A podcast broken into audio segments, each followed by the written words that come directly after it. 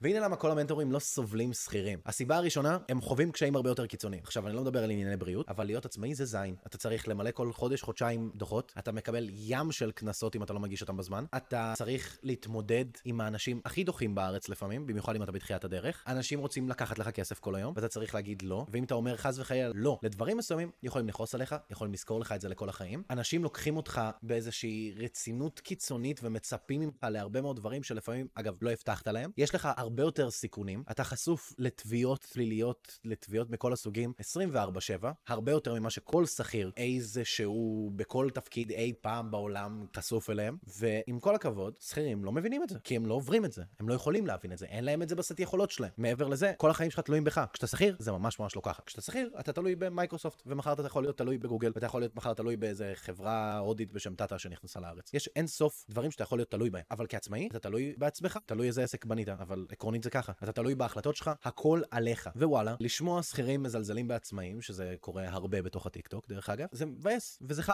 וזה לא כיף. זה מייצר אנטי לשתי הצדדים אחד מהשני. ואגב, בסופו של דבר, כל מי שמסתלבט, בדרך כלל מרוויח פחות. אז אתה כאילו, כמישהו שמרוויח מאוד מאוד טוב, במיוחד שעתי, אתה מסתכל על זה ואתה אומר לעצמך, כאילו, מה זה אחר הזה? כמה אתה עושה לשעה, כמה אני עושה לשעה. ולא בקטע של מתנשא, בקטע של כאילו, בוא תלמד, בוא, אני רוצה לקדם אותך. וזה מביא אותי לסיבה השנייה שבגלל המנטורים שונים שכירים. הם מסתלבטים, למרות שהם רוצים ללמד אותם. אני אוהב כל כך הרבה את אבא שלי. אני אוהב כל כך הרבה את אמא שלי, ואני לא יכול לגרום להם להיות עצמאים. וזה מתסכל אותי, כי אני רוצה שעל כל דקה שהם חיים, הם יקבלו פי 10 או פי 100 יותר כסף, ומגיע להם. הם אנשים שעובדים קשה. אתם מבינים מה אני אומר? זה כאילו, הרמת תסכול של עצמאי שמרוויח הרבה לעומת שכירים, היא גם מבוססת על אהבה, על אכפתיות, על כאילו, במקום להסתלבט או במקום לזלזל, בוא תקשיב. בוא, אני רוצה לעזור לך, אני רוצה שתתקדם. ולהיות עצמאי, במיוחד בתחילת הדרך, שעובד 14, 16, 18, 20 שעות ביום, ולקבל סטלבט משכיר שעובד שעתיים, שלוש ביום, זה מבאס. כי אתה אומר לעצמך, אני כל כך אוהב את הבן אדם הזה, אבל הוא לעולם לא יבין אותי. לעולם לא יבין את המסע שאני חווה. וזו הסיבה השנייה שבגלל המנטורים שונאים שכירים. בואו נלך לסיבה השלישית. הסיבה השלישית היא בגלל קורבנות. הרבה מאוד שכירים חוזרים הביתה. מי ששמע לפני כמה פרקים דיברתי על דודה ואימא שלי שאמרו שהן מאוד אוהבות את העבודה שלהן, אבל תכלס הן התלוננו עליה תמיד. זה בדיוק זה. שכירים מתלוננים הרבה בלי לנסות לפתור את הבעיה, כי נוח להם מדי. הם מתלוננים, הם מדברים, הם כועסים, הם צועקים, הם מאיימים. הם כלב שנובח, אבל אותו הכלב לא נושך, וזה מבאס לראות את זה מהצד, וזה מבאס לשמוע שמישהו מתלונן כל היום על משהו, מדבר כל היום על כמה חרה לו במקום מסוים, ובסופו של דבר לא עושה עם זה שום דבר. הוא מדבר לאוויר, וסתם מבזבז זמן, גם לבן אדם שמקשיב, וגם לבן אדם שמדבר.